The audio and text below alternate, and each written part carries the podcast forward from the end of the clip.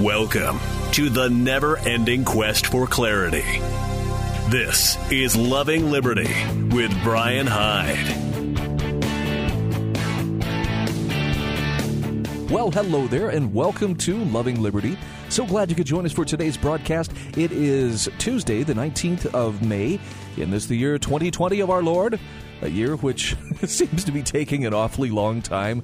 At least uh, that's that's the perception that a lot of us have. I know. You know, when times are good, uh, the, the time just flies by. I, I think about the vacation my family and I took uh, to Germany this past uh, Christmas. It was... It was really a remarkable thing. And I'm sorry if this sounds like I'm bragging. It, it we, we saved and saved. We scrimped. We sacrificed. It uh, it was such an amazing opportunity to go and spend some time with my daughter and her husband who live in Germany. And, you know, I'd never been to Europe before. So it was a learning experience from a lot of different angles for me. And yet it went by so quickly. You know, part of it is the time change and, you know, the jet lag. And I got to say, it's brutal. For the ten days that I was there, uh, I don't think I ever once felt completely rested. Like, oh, yeah, you know, I'm back in my routine. No, it was it was pretty much, I don't know what time it is, the, the whole time that I was there. But, again, the, the time went so quickly, and I'm, I'm convinced that time has a way of going super fast when everything is good, when everything is happy, and it has a way of putting the brakes on when things are not so good and not so happy.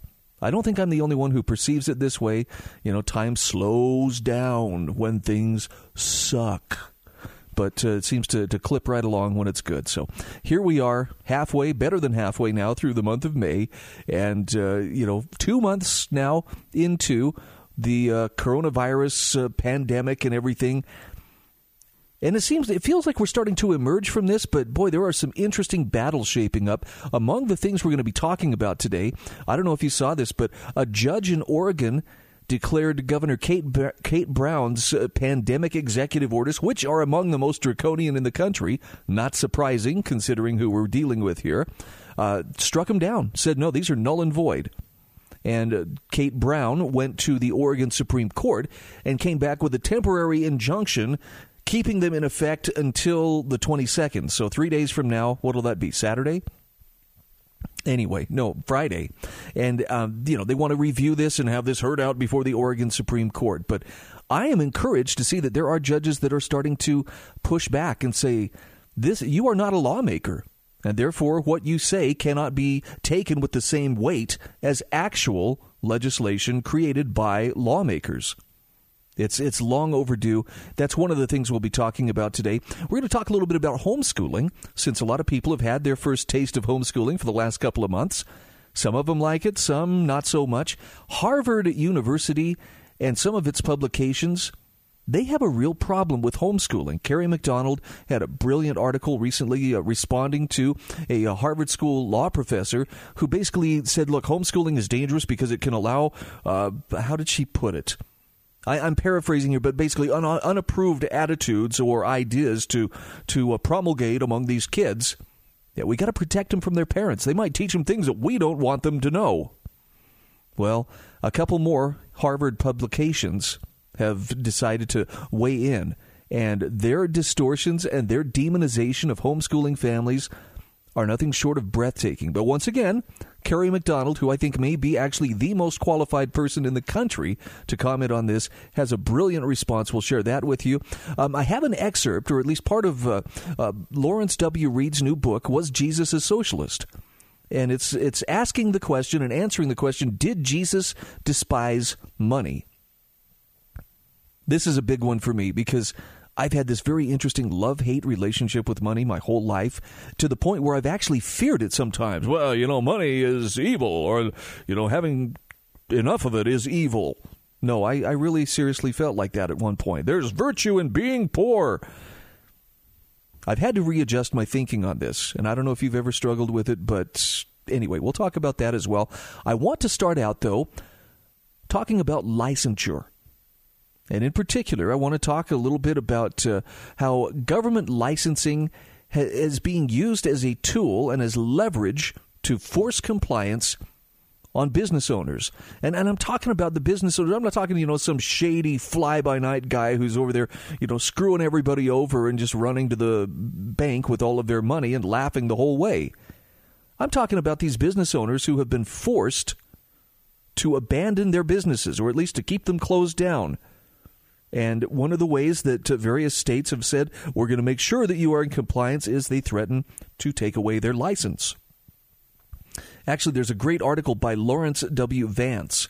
This is published on Lou Rockwell, Lawrence M. Vance, sorry. Lawrence W. Reed, Lawrence M. Vance. I, there's my confusion right there.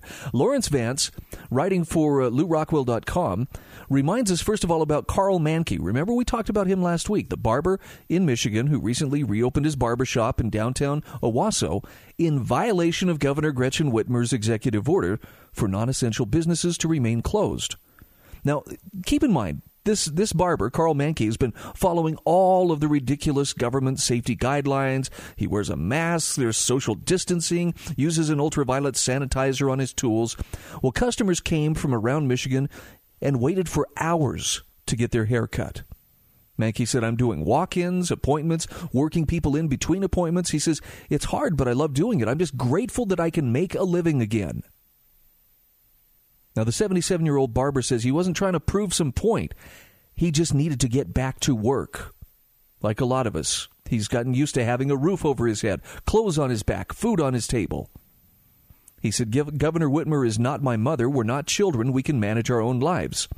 Well, the governor apparently didn't like that, so he received a citation for violating her executive order the third day that he was open.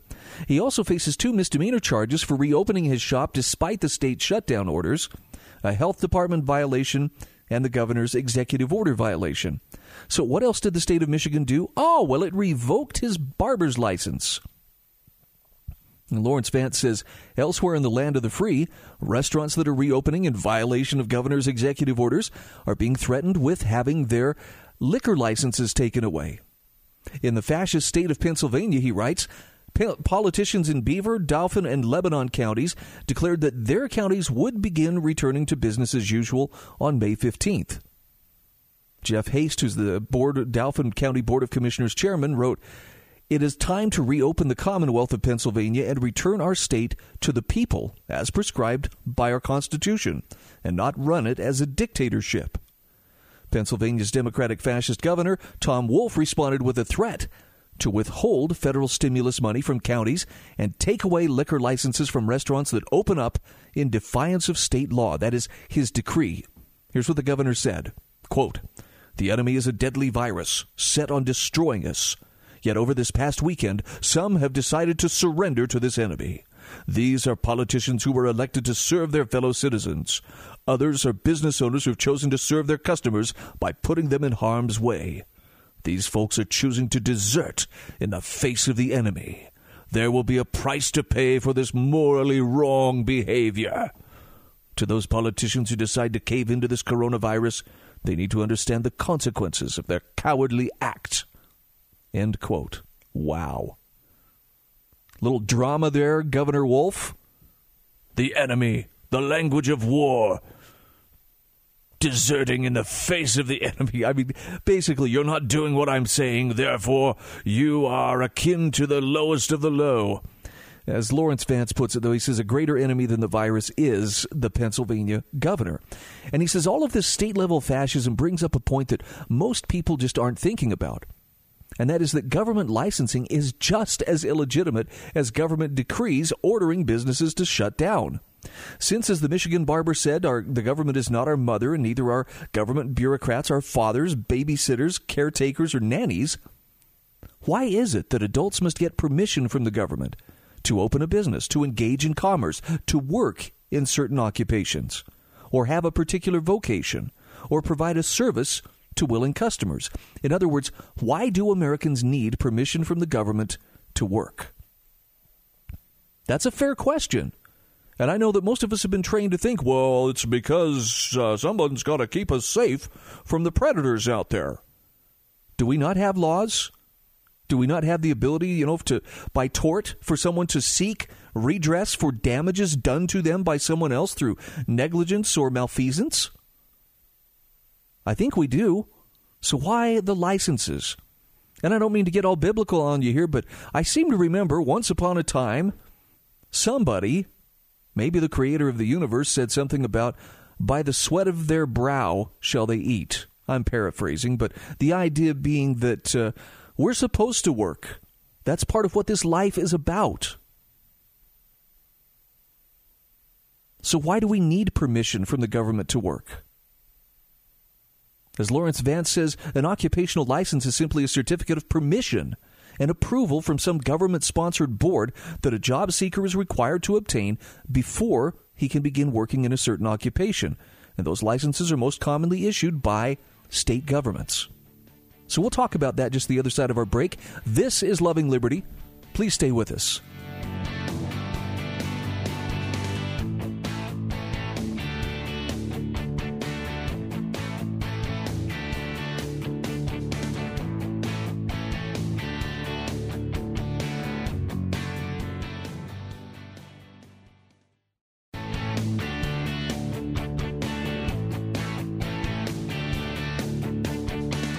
Hey, once again, welcome back to Loving Liberty. I'm Brian Hyde. We're talking about licensure and how licenses, state-issued licenses, are becoming a very useful tool in uh, basically keeping people in line when it comes to observing various executive orders and state decrees, not laws, but just orders, requiring businesses to be shut down out of fears of coronavirus. Lawrence M. Vance, writing about this, reminds us that an occupational license is essentially, I'm going to paraphrase what he's saying here, but essentially it's a certificate of permission and approval. And and I like whoever put it this way, a license is when government takes a right from you and then sells it back to you for money. Because that's really what happens. A person can be perfectly competent, have caused no harm whatsoever, perfectly capable of doing whatever the work is required, but boy, it'll be treated like a crime unless they have paid money to the appropriate government agency in order to receive that permission slip, which is the license. Oh, they call it a fee, but it's a tax, and it's required.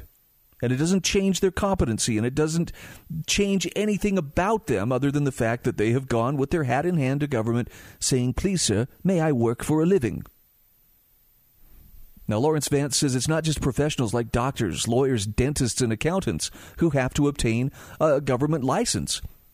Many other occupations are licensed as well. Barbers, auctioneers, child care workers, animal breeders, manicurists, interior designers, emergency medical technicians, skin care specialists, upholsterers, hair shampooers, bill collectors, fire alarm, fire alarm installers, really, midwives, makeup artists, crane operators, fishermen, security guards, security alarm installers, coaches, taxidermists, sign language interpreters, locksmiths, bartenders, taxi drivers, pest control applicators, funeral attendants, travel agents. It's exhausting, and it all depends on what state you live in. Now, he says proponents of occupational licensing would have us believe that without such government invention, intervention in the economy, businesses would be full of untrained, incompetent, uneducated, unqualified, and unscrupulous workers who would take advantage of consumers, rip them off, provide them with poor quality service, injure them, and possibly kill them. But the occupations necessitating a license and the requirements to obtain a license vary so widely from state to state that the whole process seems quite arbitrary and illogical. And besides, since when is it the proper role of government to forbid or permit people to exercise what should be their natural right to make a living? And since when is it the proper role of government to forbid or permit people to freely contract with other people to provide them services? I know this makes some people uncomfortable, particularly if you work in a licensed profession. Can I just go off on a little tangent here for a moment? Uh, part of the reason it makes people uncomfortable is because they realize, well, now, if I have a license and uh, you don't, I don't want you competing with me. I want you to have to jump through all the hoops that I jumped through. I want you to have to suffer the way that I have suffered if you're going to practice in this particular line of work. And I kind of get where they're coming from. They don't want the competition. Maybe they fear, you know, increased competition. So this is a barrier to competition. This is a barrier to entry into a particular part of the workforce. But it's but it's wrong. and and it's it's not a smart way to do things. Better still, you could just do your work without having to go to the state and get its license, and uh, allow others to do the same.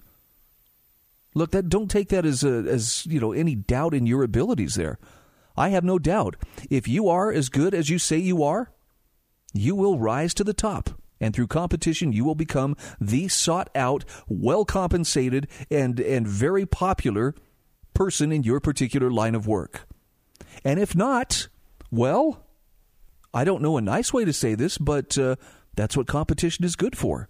It will uh, allow someone who will do a better job than you at a better price and provide greater value for the consumer to take their rightful place in the pecking chain, or the pecking order, rather, of the, the market. All right, back to the article here. Lawrence Vance continues, although states opening up and removing the ridiculous restrictions they've imposed on businesses because of the coronavirus insanity is a good and necessary thing, it doesn't mean that we will be returning to a free society. Not when Americans still need permission from government to work. He says the solution is government licensing needs to be done away with, along with government lockdowns and restrictions.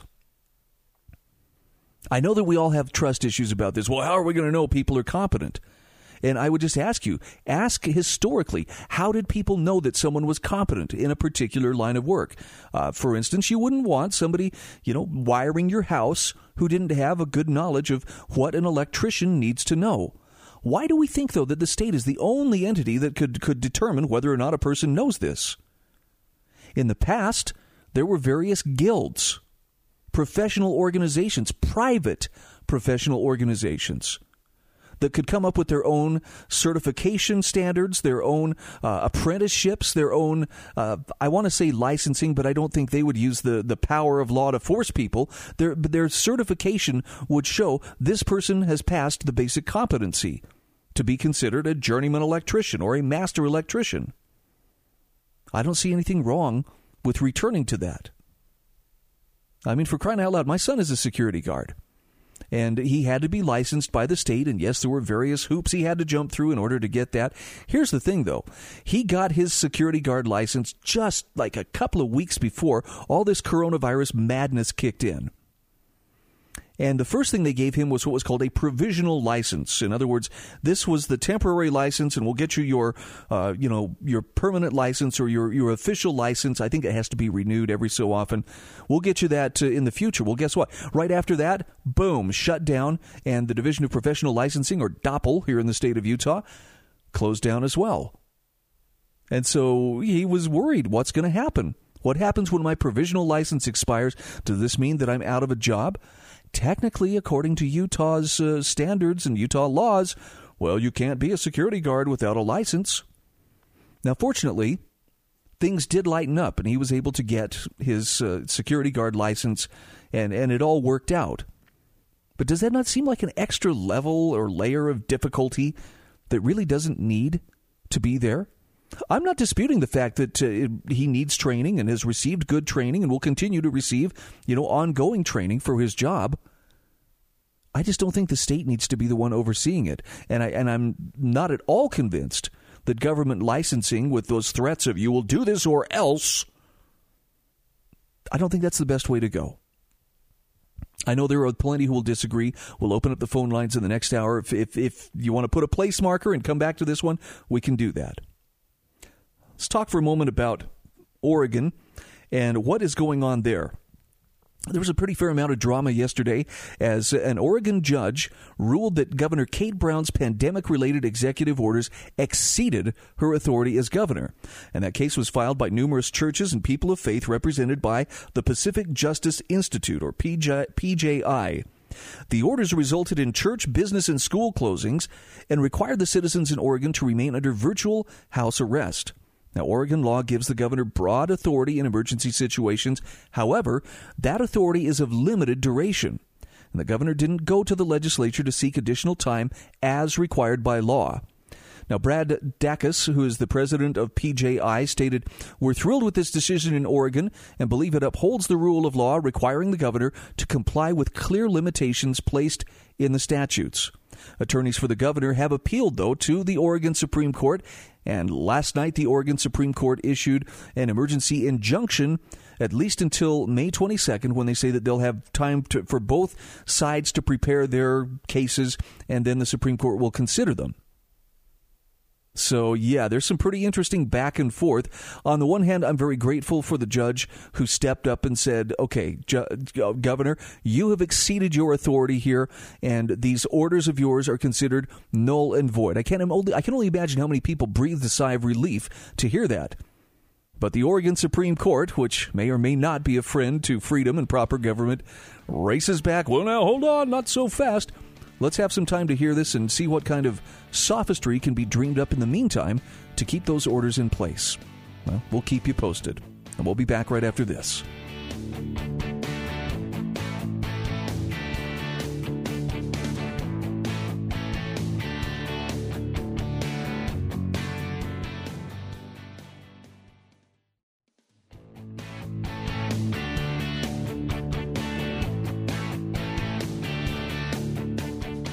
And just like that, we are back. This is Loving Liberty. Thank you so much for making us a part of your day.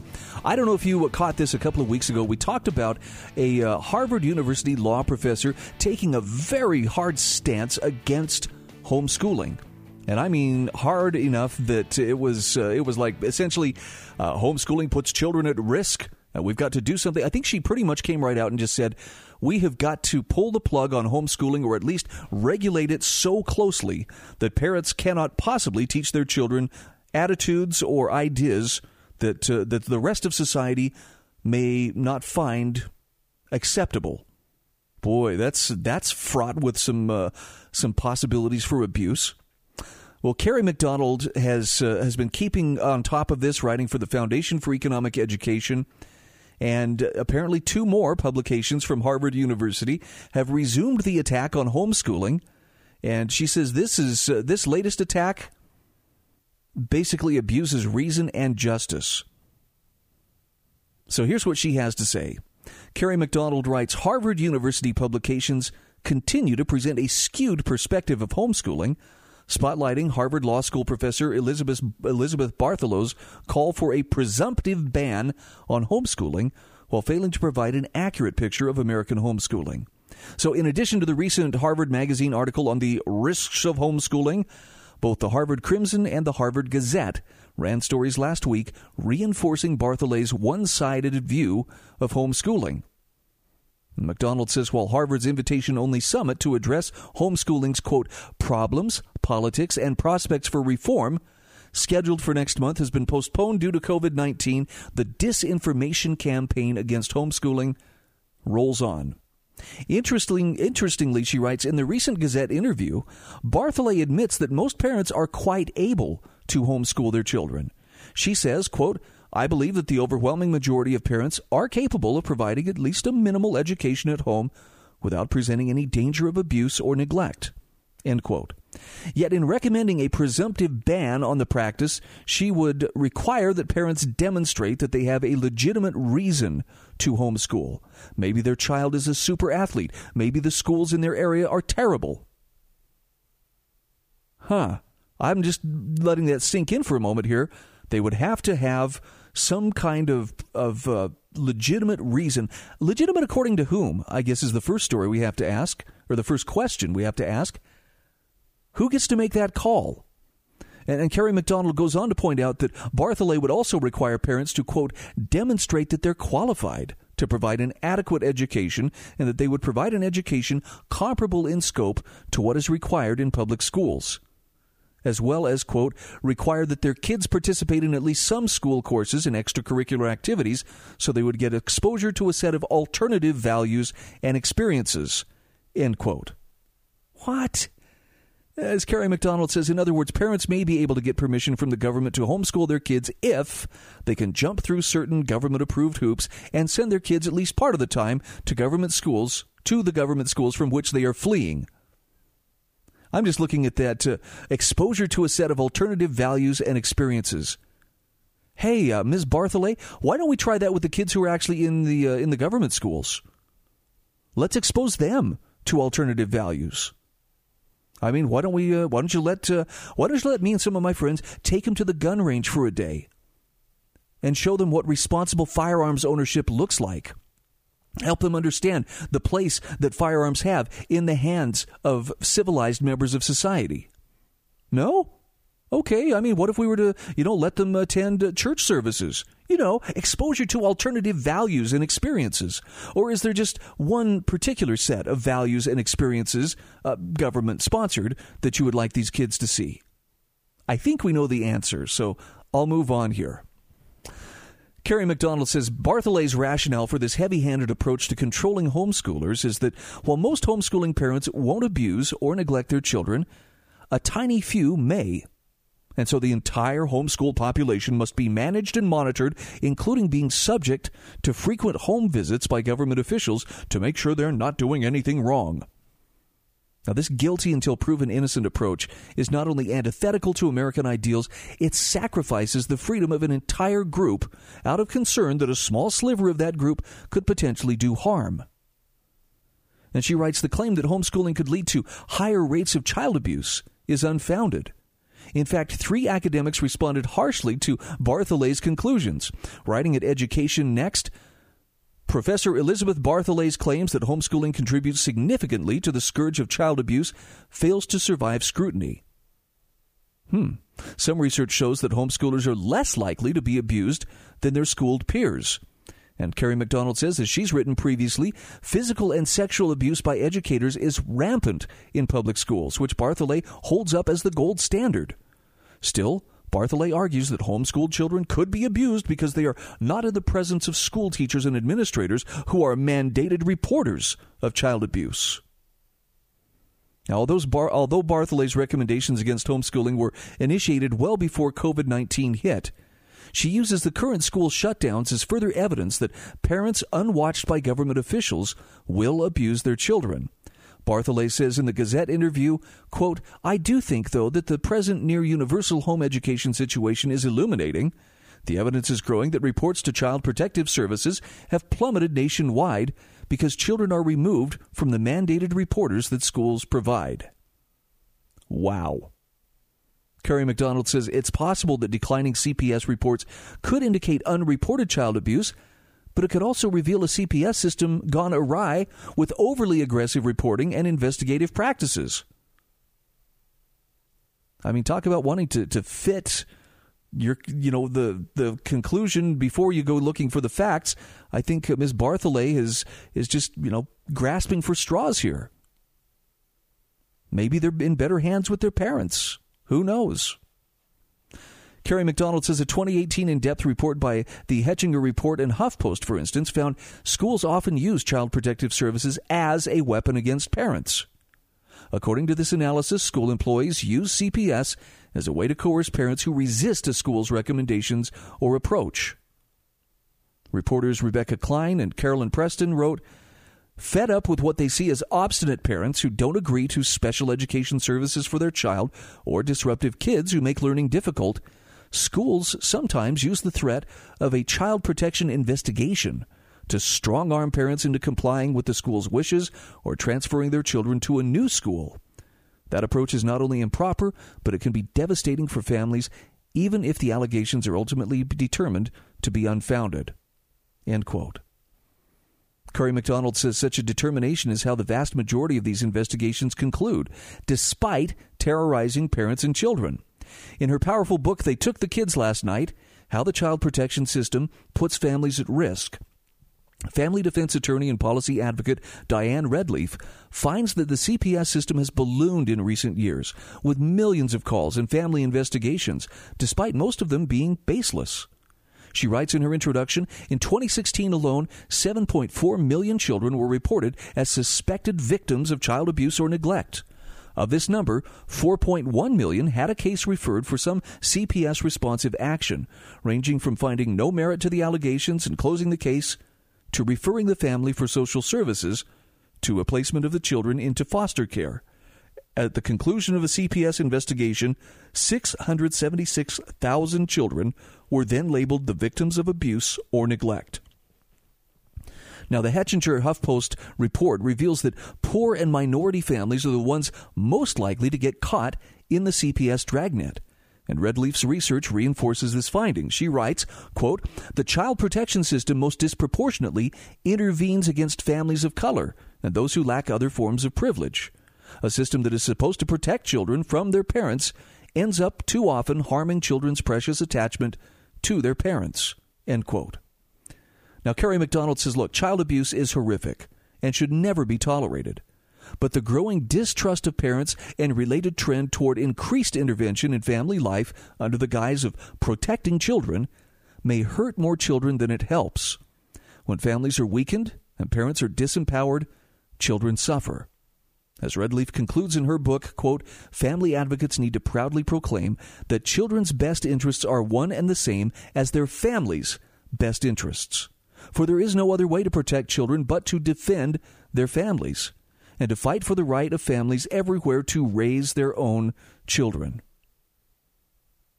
I'll post this in the show notes. I hope you'll take the time to read Kerry's article. I hope you'll actually go through the archives at F E E and read more of the excellent articles that she has written, or maybe even grab yourself a copy of her book, Unschooled: Raising Curious, Well-Educated Children Outside the Unconven- Outside the Conventional Classroom.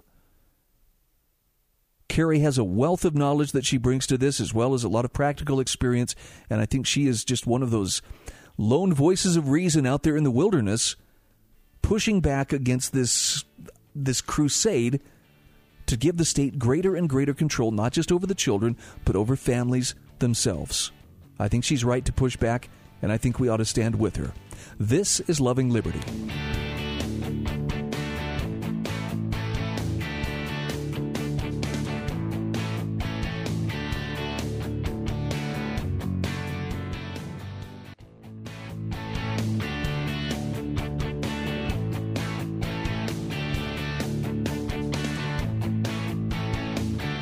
And once again, welcome back to Loving Liberty. I'm Brian Hyde. Thanks again for making this pod, this broadcast and podcast a part of your day. And thank you for sharing the word with those who likewise are looking for uh, something different than the red state, blue state tug of war that uh, seems to define uh, so much of the commentary going on out there. I hope that uh, I hope this is useful information. I will always do my best to just bring a little uh, light, truth, and insight to whatever it is that's going on in your life. So for the longest time, for the better part of the last year or so, I had the privilege of producing Lawrence W. Reed's podcast, The Reed Hour. And, I, you know, I had been familiar with uh, the Foundation for Economic Education only in passing up until a few years ago. But uh, I got to tell you that Larry Reed is one of the finest ambassadors of freedom that the world has known, and his efforts truly are worldwide. He is in demand, and he is traveling, or at least he was prior to uh, this uh, covid nineteen pandemic. He was traveling pretty much every month. He was off to the far corners of the world, very well received, uh, just a loving and respected voice of freedom that that is so sorely needed in our time. You want to talk about somebody who has just worn, worn his life out in the service of his fellow man and his creator and the cause of freedom. Larry is that guy. And I was very thrilled. Uh, he, he sent me a copy of his latest book, Was Jesus a Socialist? I don't know if you had the chance. He actually came and spoke and delivered a lecture on this at Liberty Hall back in, when was this? December. Whew, wow. That doesn't seem that long ago, but yeah, here we are, you know, five, almost six months down the road. And uh, that's, it's been that long since since we last saw him in person. Well, his book is marvelous, and it tackles, you know, a lot of the, the misunderstandings. You know, was Jesus a socialist? There are a lot of people who will try to politicize Jesus. But there's a great essay that is a part of this, and this is what I wanted to share with you, some excerpts from Did Jesus Despise Money? And if you've had kind of a complicated relationship with money in your life, such as I've had, maybe this is something that can add some some insight or some depth to your understanding. Lawrence W. Reed says, he starts with a quote here. "Jesus regarded money as filthy lucre and the root of all evil," pronounced a student at one of my campus lectures a few months ago. Now, Larry says that's not an uncommon view, but it's also manifestly erroneous, completely and utterly false. The student was responding to my lecture titled, Was Jesus a Socialist?, based on a short essay I wrote in twenty fifteen. Larry says, I greatly expanded that essay into a book by the same title. It's available available for pre-order now from Fee, Barnes and Noble, I S I Books, and Amazon. The book examines a larger question of which money-related issues are a small part. Daniel Hannon of Great Britain wrote a terrific foreword. Editor and publisher Steve Forbes calls it a learned and well-argued masterpiece.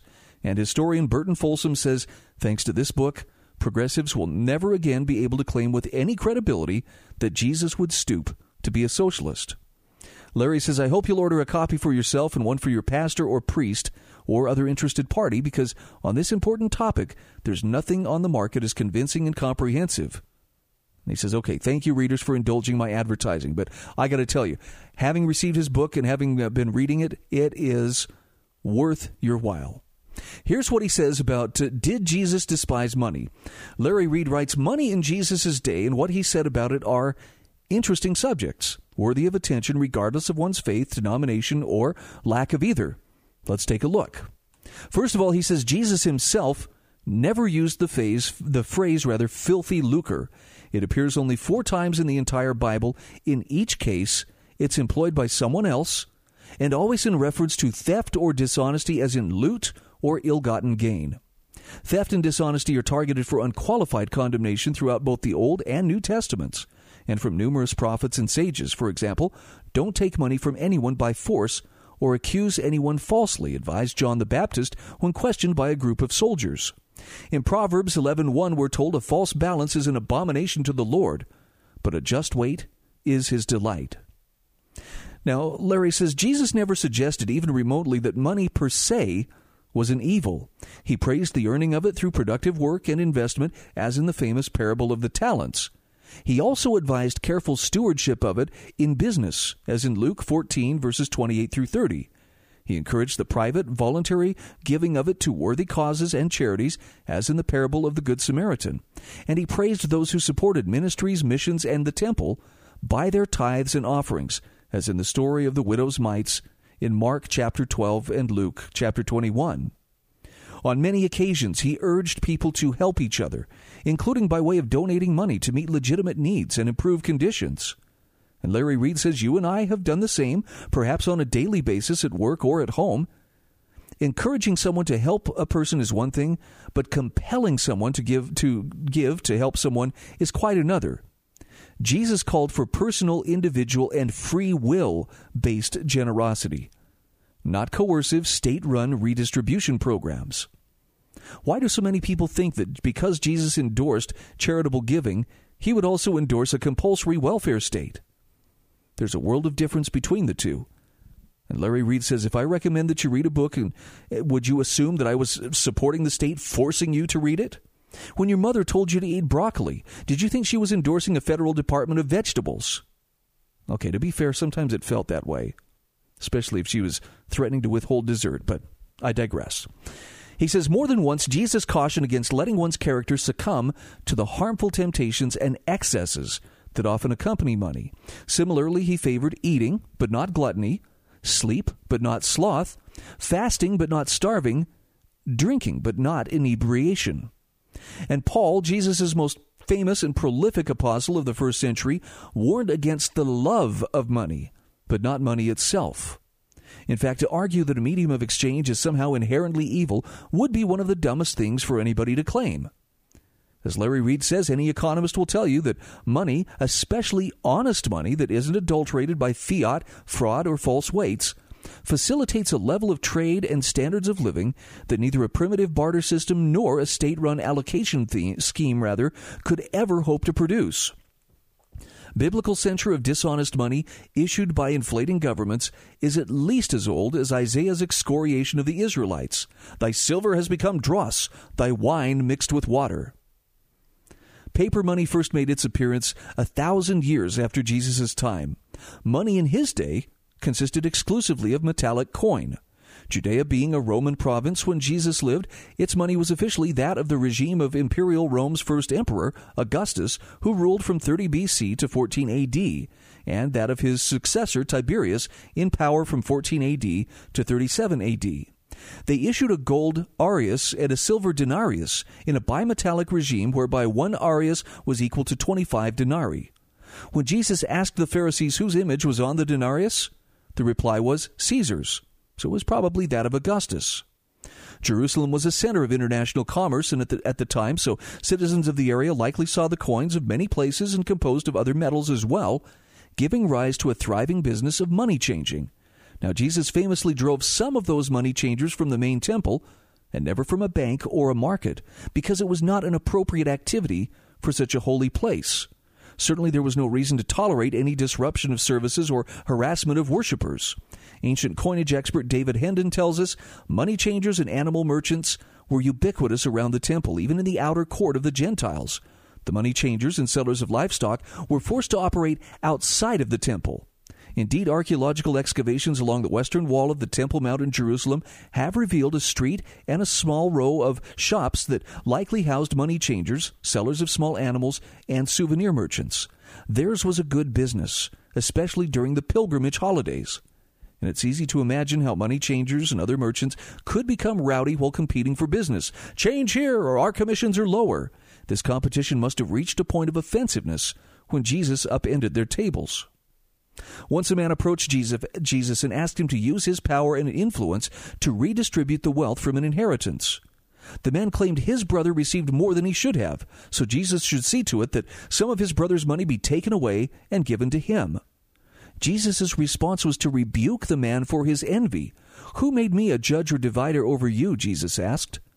Clearly, Jesus didn't see money as a convenient instrument by which we can rob one to pay another to achieve wealth distribution. Frequently misunderstood is this important admonition from Matthew chapter six and Luke sixteen, where Jesus said, "No man can serve two masters, for he'll either hate the one and love the other, or he will be devoted to the one and despise the other. You cannot serve God and money." Now, some readers interpret this as a blanket repudiation of money. If the choice is starkly defined as God or money, one or the other, and no in between, then of course a believer should opt for the former. But note the context. Jesus wasn't talking about a consumer in a physical marketplace. You wouldn't get very far if you said to the clerk in the department store, "Instead of cash for that shirt, let me give you a sermon." See, when Jesus made this statement, he was speaking to a group of Pharisees noted for their love of money above everything. I'll have a link to the article in the show notes. I really would encourage you, take a look at it. The key words, Larry says, are serve and masters. What do you worship? Which master do you listen to when their directives contradict one another? It's a fascinating take and very enlightening, especially in a time such as ours.